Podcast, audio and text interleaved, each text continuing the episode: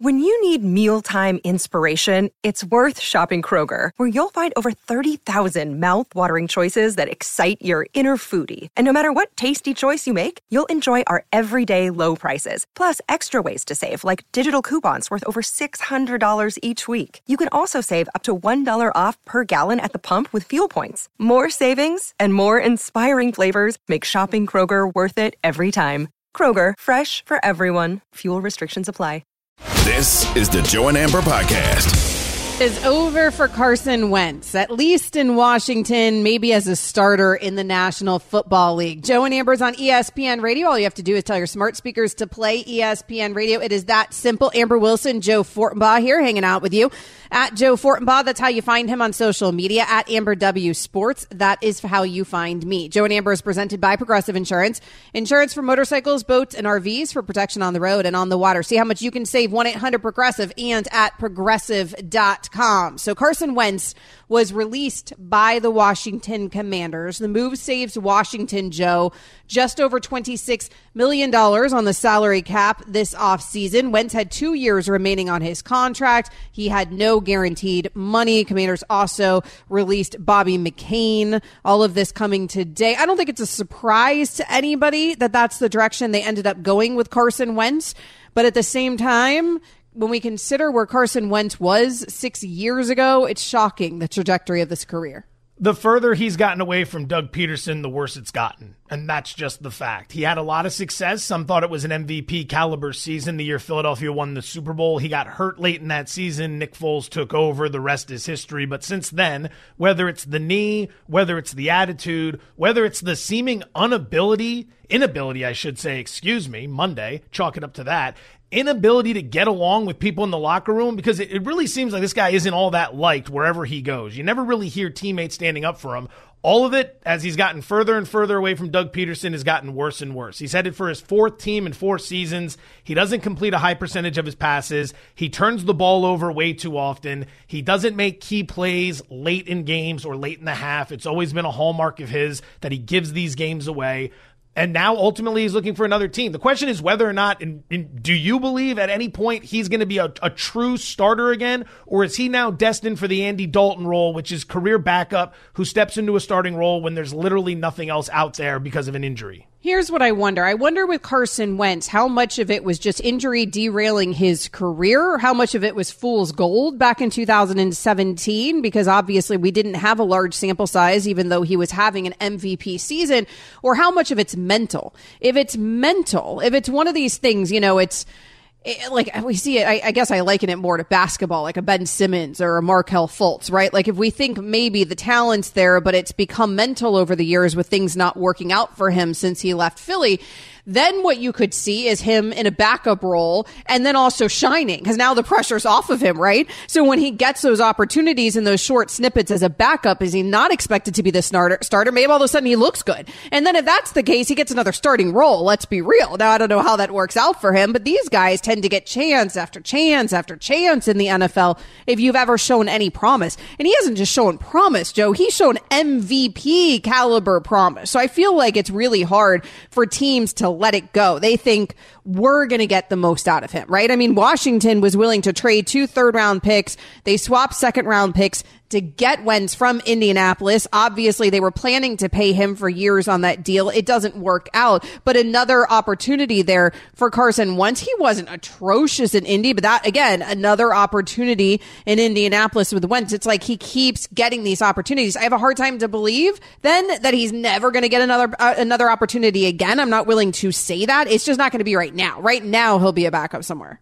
I don't think there's a team anywhere in the NFL at any point moving forward that's going to say, let's give Carson Wentz another shot to be a starter. I think he's only going to be a starter if he's stepping into a fill in role. Like, again, similar to Andy Dalton. Dalton was backing up Winston. Winston got hurt. Winston started to get healthy, but Winston was kind of a mess. The Saints were a mess. They just thought, to heck with it. We'll ride it out with Dalton. But that's not because they thought Dalton was a franchise guy. Like, those days for Wentz are over, in my opinion. I don't think he's a leader of men. I don't think he's a guy that steps in and commands a locker room, which is a huge problem when you're a franchise quarterback. I think he turns the ball over too often, and I think he's proven at multiple stops with weapons around him, he just can't get it done at a high level. That doesn't mean he can't be a backup. That doesn't mean he can't get spot starts. But the only advantage he has right now is that for the first time since he was a rookie, he's going to be working cheap. Gone are the days of these ridiculous contracts and teams paying him huge money. Those days are over. He's probably going to sign a one year prove it somewhere because he's not Derek Carr. Derek Carr is going to go start somewhere because some team thinks that's the answer to their problems. Wentz is not the answer to anybody's problem. He's coming in as a backup. Maybe he's coming in to push a young guy that a team wants to put over the top. But ultimately, I think his days of being the franchise QB, those are over. I mean, he's thrown 151 touchdown passes to 66 interceptions in his seven seasons. That's 92 starts. Like, it ain't it ain't that bad. You know what I mean? And then obviously he's got an MVP caliber season on his record, on his resume. He tore his left ACL back in 2017. That's what disrupted that season. Injuries have disrupted this guy's career. He had the back injury the next season. It's been a problem for Wentz. That also is a problem though when you're evaluating whether Wentz is going to be a starting quarterback because it's been hard to count on him. Even if you think that the right could, coach could get the most out of him again, it's been hard to count on him to stay healthy. I do wonder at a backup role though, since you and I both agree for now, it's certainly a backup role for Carson Wentz where he goes because Doug Pederson, by the way, is a head coach in Jacksonville. You know, could he end up Trevor Lawrence's backup? Could Pederson feel like he's going to get the most out of Wentz one more time? Frank Reich is a head coach for the Carolina Panthers. Uh, he played for Reich at Indy and at Philly as the OC there. So there's certainly familiarity with Wentz from some of these coaches around the league. If Frank Reich wants Carson Wentz, Carolina can start looking for a new head coach right now that they can just go ahead and move on without even one game. Reich was in Indianapolis for Philip Rivers for a season, for Wentz for a season, for Ryan for a season. Reich has got to get a quarterback. He's got to get a guy who can be stable and consistent. And what I mean consistent, meaning he's going to be here more than one year. The Indianapolis situation was a disaster. So if you're Frank Reich, you probably want a rookie or you want Derek Carr, someone that's going to be the guy for the next few seasons with Wentz, you're going to need to get a real good idea if you're going to sign him as to where his mindset is. If he's coming in to compete for a starting job, I don't want him anywhere near a young quarterback who's already got the job. I think the spot for Wentz is to be a backup to an established starter, someone he's not going to be able to disrupt, someone where he understands his place in the hierarchy. You're only getting in due to an injury or a blowout. You are not here competing for a job. I don't think you want him in Jacksonville. He, he has shown repeatedly that for some reason inside these locker rooms, there's always a division where some guys stand up for him and some guys seem to dislike him. We've never really gotten the full story on what it is, but in Philly, there was a problem. Jim Irsay couldn't get him out of Indianapolis fast enough. Washington, who doesn't even have a QB, couldn't move on from him fast enough. So I wouldn't want him anywhere near my culture if I've got a culture heading in the right direction. And Jacksonville's heading in the right direction. If I'm Doug Pederson, it is a hard pass. You've got Trevor Lawrence. If he goes down, you're cooked anyway stay the course. You don't need to mess around with Carson Wentz. But Pederson's the one guy that there wasn't a problem with when he did have Carson Wentz. So I don't know if he could conjure up some of that magic once again. But to your point, I'm not sure he needs to because we're not talking about Wentz being a starting quarterback. We're just talking about a backup. And maybe he doesn't need to bother with any of that since he has Trevor Lawrence. He can kind of look elsewhere for a backup and not take on that level of scrutiny that's going to come with reestablishing that relationship. Joe and Ambers on ESPN radio coming up next. Is Drake to blame for Jake Paul's loss to Tommy Fury yesterday? We're going to get into it. This is ESPN Radio. You can also listen to us on the ESPN app. Joe and Amber, the podcast. Hi, it's Mike Greenberg letting you know ESPN Bet is ready to take you through all the biggest sports moments this spring. The official sportsbook of ESPN has exclusive offers and markets from Scott Van Pelt, Stephen A. Smith, and me, plus many more. From the playoff intensity to finally getting out to the ballpark, there's no better time for sports fans. Sign up today. New users get a bet reset up to $1,000 in bonus bets if your first bet doesn't win. Download ESPN Bet today. What a play! Must be 21 plus and present in select states. Gambling problem? Call 1 800 GAMBLER. Terms and conditions apply. See app for details. This podcast is proud to be supported by Jets Pizza, the number one pick in Detroit style pizza. Why? It's simple. Jets is better. With the thickest, crispiest, cheesiest Detroit style pizza in the country, there's no competition. Right now, get $5 off any eight corner pizza with code 8SAVE. That's the number eight, S A V E. Go to jetspizza.com to learn more and find a location near you. Again, try Jet's signature eight corner pizza and get $5 off with code 8SAVE. That's the number eight, S A V E. Jet's Pizza. Better because it has to be. Hey, it's Kaley Cuoco for Priceline. Ready to go to your happy place for a happy price? Well, why didn't you say so? Just download the Priceline app right now and save up to 60% on hotels. So, whether it's Cousin Kevin's Kazoo concert in Kansas City, go Kevin, or Becky's Bachelorette Bash in Bermuda, you never have to miss a trip ever again. So, download the Priceline app today. Your savings are waiting. Go to your happy place for a happy price. Go to your happy price, Priceline. One of the most impressive things about Joe Fortenbaugh, not his betting advice. That's impressive as well. Not his television work. Okay. Not his presence on Daily Wager. Stop. Not even, not even here on Joe and Amber, his contributions on air.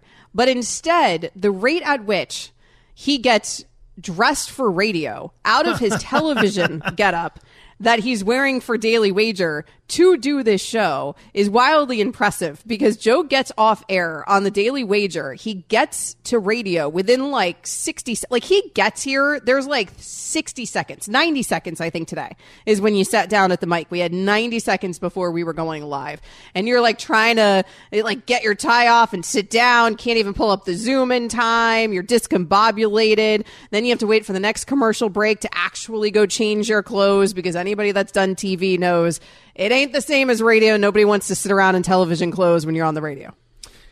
my ability to go from TV to radio seamlessly and deliver elite content right out of the back. G- Greenberg should should take notes because Greenberg does the same thing.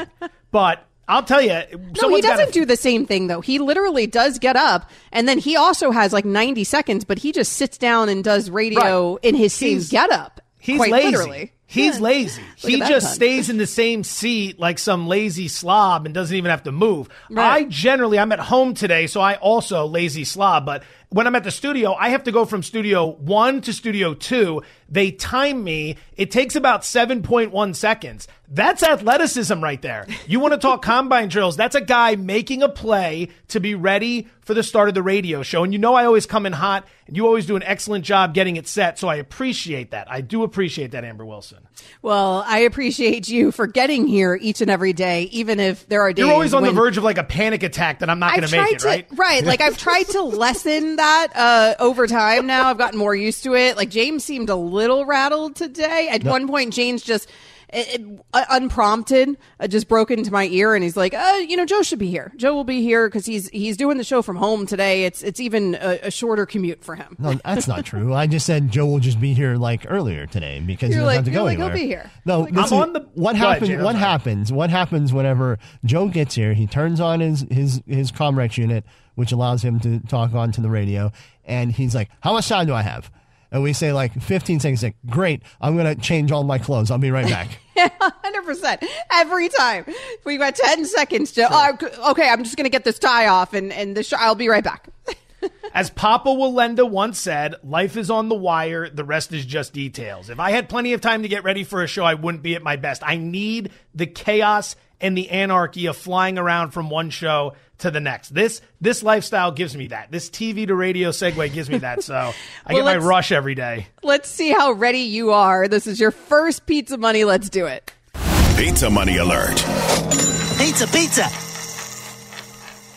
All right, some accounting from last week. We had two golf futures we gave out on Wednesday. Both were losers. Before you laugh, one was 60 to 1, one was like 25 to 1. All we need to do is hit one of those and it pays for the rest of the season. But we do have to account for those as well as the 1 and 1 record over the weekend. The UFC main event got canceled, so that bet got canceled. So we went 1 and 3 minus 2.1 units. Last 16 shows, 27 and 23 plus 13.05 units. So we're up, we're doing well. Time to start a new week. Bet number one, this one's coming up, I believe, in about 20 minutes or so. It's the Celtics at the Knicks. Marcus Smart of the Celtics over five and a half assists. He's averaging seven per game on the season, but the handicap here is the fact that the Celtics will be without Jaylen Brown. And when Jaylen Brown doesn't play, Marcus Smart's assists go through the roof. Six games this season, Marcus Smart has played without Jaylen Brown. In those six games, he's had at least six assists every single time, and he's averaging 9.8 assists per game.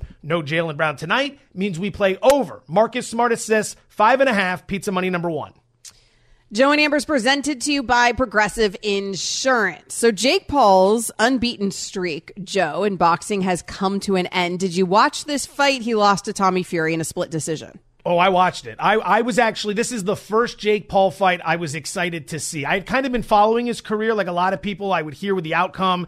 I maybe I saw the one against Nate Robinson when he knocked him out cold. This one I was actually interested in because he was stepping up. He was fighting an actual fighter in Tommy Fury, half brother of Tyson Fury. Fury was 8 0 with four knockouts. Now, granted, he built that record on the backs of tomato cans, but he was a professional prize fighter, and this is the first time Jake Paul fought somebody like that. Also, the last name I think helps here uh, seem Oh, yeah. make it seem even more uh, intimidating what Jake Paul was going up against. I too bought this fight. I too watched this fight. I mean. It's funny because on Friday, you and I talked quite a bit about this fight. We took phone calls. Does Jake Paul get you to fighting? And I enjoy boxing anyways, so I'm somebody who will watch big fights. But I mean, We need to get you out here to fight. Vegas then to do the show. We need to get you out here to Vegas. We got would- fights all the time. We got to oh, get you out here to, do the show. I mean, I went to a Mayweather fight in Vegas. It was one of the coolest events I've ever been to in my life. I would go. love to go out there uh, and and go to go to more boxing. And so I like fighting generally, but it's not like I'm I, by by any means a diehard boxing fan. Typically, I'm not watching boxing on a Sunday at 5 p.m. Eastern or whatever it was No. when that fight uh, got going. And yet, that's exactly what I was doing on Sunday. You know, I. I I bought in, and so I guess this Jake and I'm I am over here lamenting the Paul. Bro- I'm like I don't get it. Kids these days, like why do why are these Paul brothers so popular and famous? It makes zero sense to me. And then here I am uh, buying the fight and watching it on a Sunday afternoon. It was an interesting fight. It went the eight round distance. That was one of our winners from last week. We told you we had one bet on the fight. We thought it was going to go the distance because the, they were going to do a lot of clinching and holding, which is exactly what So happened. Like we much handicapped that up. Goodness. very well. What you noticed in this fight was when Jake Paul stepped up to take on a real fighter, suddenly he wasn't landing the big overhand right. Mm-hmm. Jake Paul had been knocking everyone out. Everyone was impressed by it. Well, yeah, when the opponents stand directly in front of him and don't move, he's going to knock people out. Guess what Tommy Fury did? He boxed. It was a mm-hmm. big secret. Nobody saw it coming. He actually boxed as a boxer in a boxing match. He moved laterally side to side. Paul was not able to sit back and load up, get ready for to land that right hand. He was off balance. Fury kept sticking him with the jab, and that was it. Like that's all she wrote. He was racking up. I had it 75-74 Fury. I had it a little bit closer, I think, you than had some it did. so close. I didn't think Well, it was that close. He got a knock. Paul got a It's knockdown at the end of the, the fight, which was big. And then this this jabroni ref took a point away from both guys, which he didn't even give the three warnings. He didn't give any warnings. He basically took a point away from Paul early in the fight, and then I think he felt compelled to do a makeup later in the fight, and he took a point away from Fury. Again, ref, it's not about you. Just back up and let them fight and do your job. But other than that, it was. I mean, how how did you feel? I thought, thought it, it was was- mildly entertaining. I was okay. See, with it. I, I, I, I thought it was pretty boring. I mean, I'm glad I went the distance. Fine. I'm not. I'm not one who wants a knockout in the first 30 seconds. Right? Like I'd rather see a longer fight if I'm going to pay for the fight. But I thought it was boring because of how much time they spent wrapped up. And frankly, I thought Paul looked gassed. I mean, I thought they both looked gassed at times. Yeah. I understand that can happen. I was surprised that the commentators after the fight were talking about how their conditioning was good. I didn't think their conditioning was good. It's why they spent so much darn time hugging each other. My three year old son kept saying, and I, that's probably inappropriate to let my almost four year old watch this. I don't know, but it was on while he was playing with his toys. Is what it is. Don't at me. And he said, "Mommy, why do they keep hugging? Mommy, why do they keep hugging? Hugging?" And I'm like, "Honey." Because they're too tired to keep fighting. Like, that's what's happening here. So I thought that was, uh, you know, I just didn't think it was that exciting from that perspective. The knockdown from Paul was fine. Otherwise, I thought Tommy Fury landed much cleaner shots. I wasn't surprised he won. I I would I'll say this the the eight rounds if you the conditioning is so hard in boxing. I when I was in a senior in high school, we did some of these boxing matches, and I, I tried it, and I was in the best shape of my life back then. I was playing sports all year round. I got into this thing, and I was looking around like a minute or two in, like when are they going to ring the bell? I was completely out of gas. Like it's it's amazing how much stamina and conditioning you need to compete at that Oh, level. I you know. don't realize I, it. I know I do. I believe it. I, I mean, mean, like, generally, a- not just you. I tra- I used to train in a in a boxing gym, and I used to spar all the time, and like just for fun, like just for training. Uh, tough. it was like the best workouts of my entire life, and I'm somebody who has always been very, very dedicated to fitness. Coming up, is there anything better than a goalie goal? We're going to get into it. Joe and Amber's on ESPN Radio. Also, you can check us out on the ESPN app. Joe and Amber, the podcast.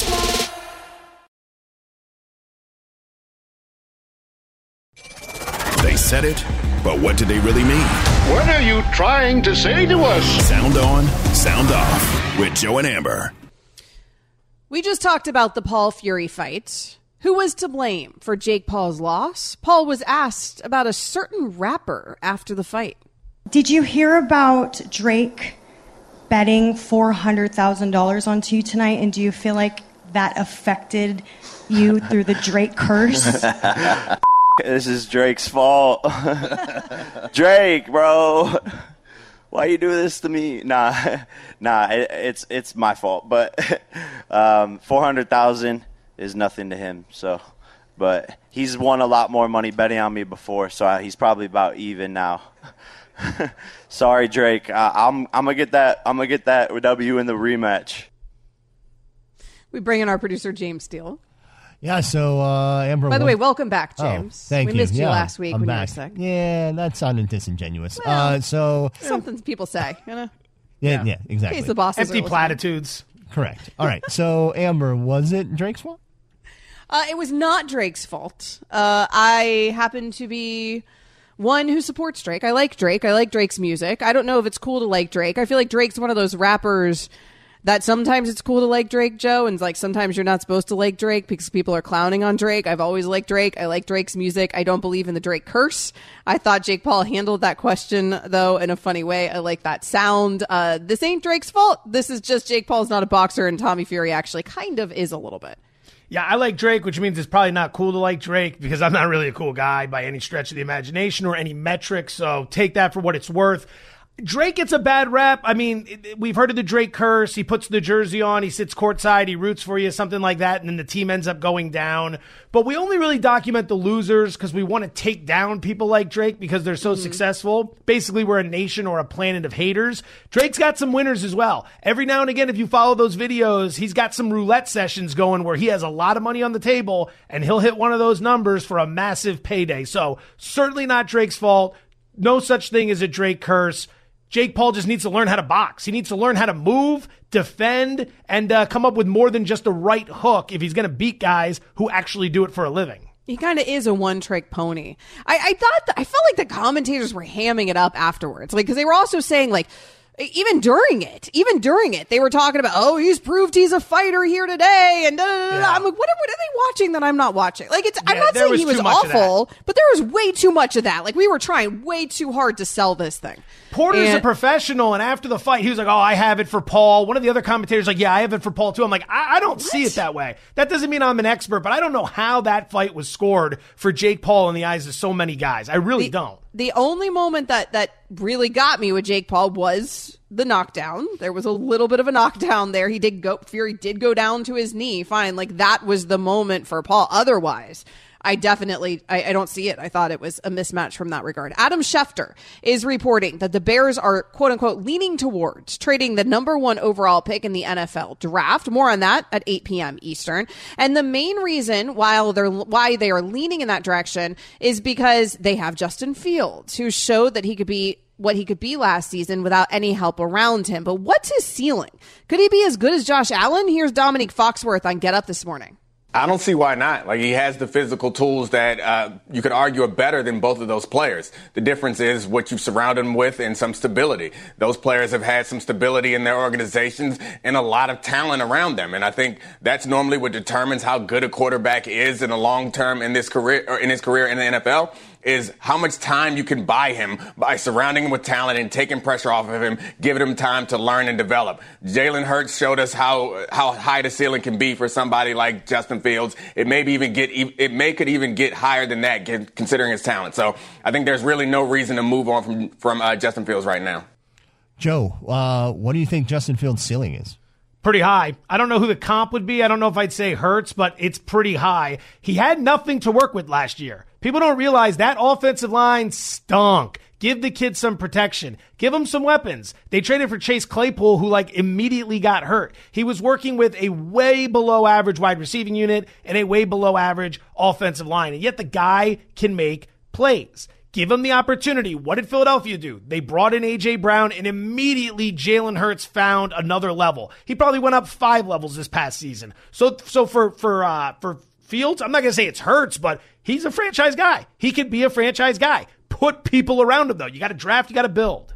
I don't hate the Hurts comparison. The Josh Allen comparison, any, comparing anybody to Josh Allen, I feel like is a dangerous game because even just the story of Josh Allen is such an unusual one. Like he seemed so bad when he first came into the league, frankly, and we knew so little about him coming out of college. Uh, it's kind of an unusual one there. I think with Justin Fields, he's shown so much already on such a bad Bears team. Like that talent is undeniable. There was times this past season the game film was must watch film, you know, because Justin Fields was so exciting at times and he was doing it like Joe said with no help, nobody around him, and no weapons. If he can show you that even in small snippets, then yes, as this team improves, Justin Fields should improve. I don't have a problem thinking that sure, maybe he could blossom into a Jalen Hurts one day. Hurts obviously had the right team around him, but also rose up to that standard and contributed as well. There's no reason I don't think that Justin Fields couldn't do the same, but it all comes down to how they build this team around him in Chicago. The pressure is off Patrick Mahomes to win another Super Bowl after the Chiefs' victory over the Eagles a couple weeks ago in Super Bowl 57. So which quarterback will have the most pressure on them this season to win a championship? Here's Keyshawn Johnson and why the pressure will be turned up on Joe Burrow. There's a lot of pressure for Joe Burrow. Yes, he's gone to a Super Bowl. He's gone to a championship game. He's been in the playoffs. He's got big time money coming his way. But you may never get back there again. Now that Patrick Mahomes is just doing what he's doing, Josh Allen is in the way. Then you're going to have Lamar will be in the way. Deshaun Watson will be in the way. Justin Herbert. Justin Herbert's yeah. going to be in the way. All of the things that we like about Joe Burrow, Tee Higgins will eventually be gone. And because of everything that we've given him already well deserved, he's got to win a championship. At some point, we're just going to be like, oh, well, can't finish. He can't finish. He can't finish. Amber, which QB will be under the most pressure to win a Super Bowl next season. I don't think we're anywhere close to the you can't finish conversation when it comes to Joe Burrow and all that competition that Keyshawn just referenced there in the AFC. I think is the reason that Joe Burrow is not under that pressure. He's already made it to a Super Bowl, not under that pressure yet, I should say. He's already made it to a Super Bowl. Has Josh Allen come close to one? Like I, we were just talking about that guy. I feel like he's under more pressure than Joe Burrow to make it to a Super Bowl. Dak Prescott he's under more pressure than Joe Burrow to just even make it to a championship. So I don't think Joe Burrow, frankly, I don't think the narrative changes much around Joe Burrow, whether he wins one this next upcoming season or not, Joe. James, what, what, just so I'm clear, what's the question here? More pressure on who? Burrow versus who? No, I'm saying what quarterback has the ah. most pressure Joe Burrow is definitely going to be under pressure to win a Super don't, Bowl. Yeah, see, I don't, I don't really see that. He's already a franchise guy. Like, what don't we like about Burrow? He was in a duel at Arrowhead against Mahomes.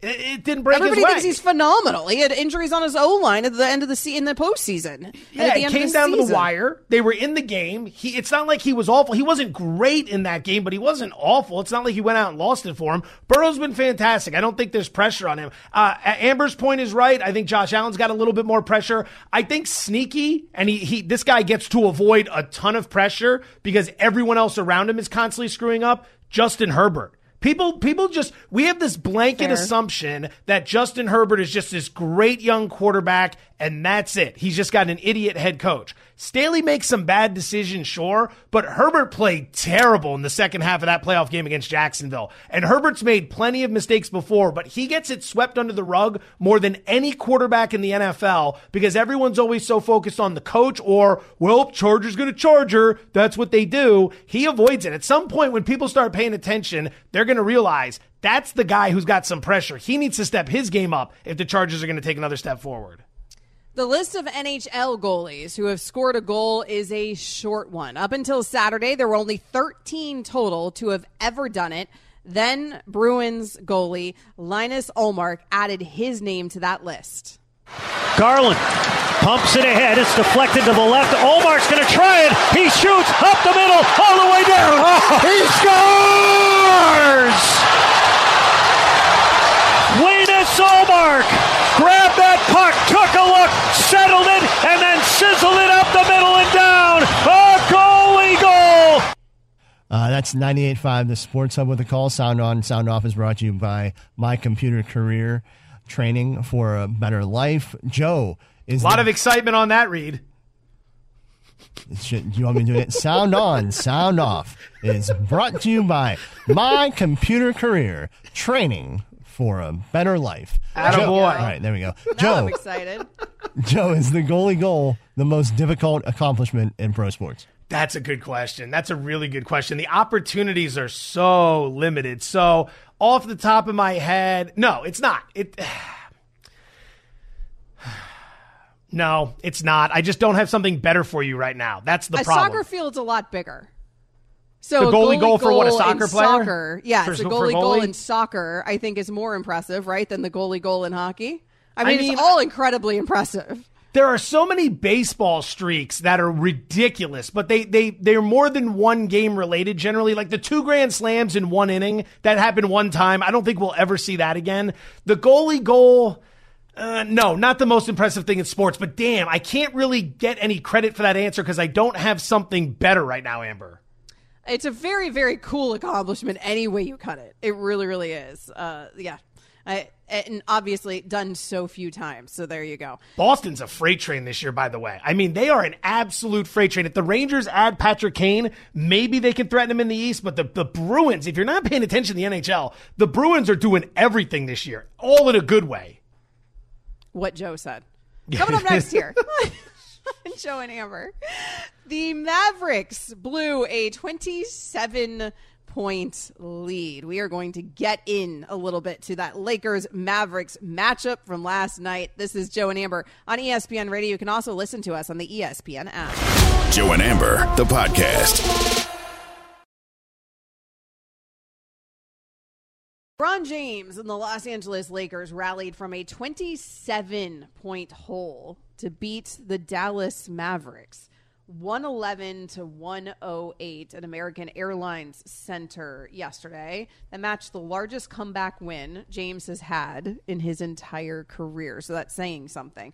We were going to talk mostly about the collapse of the Dallas Mavericks here, but we did just get some breaking news when it comes to LeBron and the Los Angeles Lakers. ESPN's Adrian Wojnarowski is reporting that LeBron James is feared to be out several weeks with a right foot injury, sources told ESPN's Woj. James is undergoing further testing to learn the full extent of the injury suffered in Sunday's victory over Dallas. He did limp off the court. It was obvious that he hurt his foot. I'm not sure that there was concern, though, in the immediacy that it would be this kind of injury. I heard Keyshawn talking on the morning show this morning about how he was still in his regular shoe. And so typically, if you really hurt yourself, like it immediately swells so much that you can't be wearing your regular shoe. And so I know Key was taking that as a sign he's going to be fine. It appears that he's not going to be fine. We're now hearing it may be significant time missed for LeBron James and a Lakers team.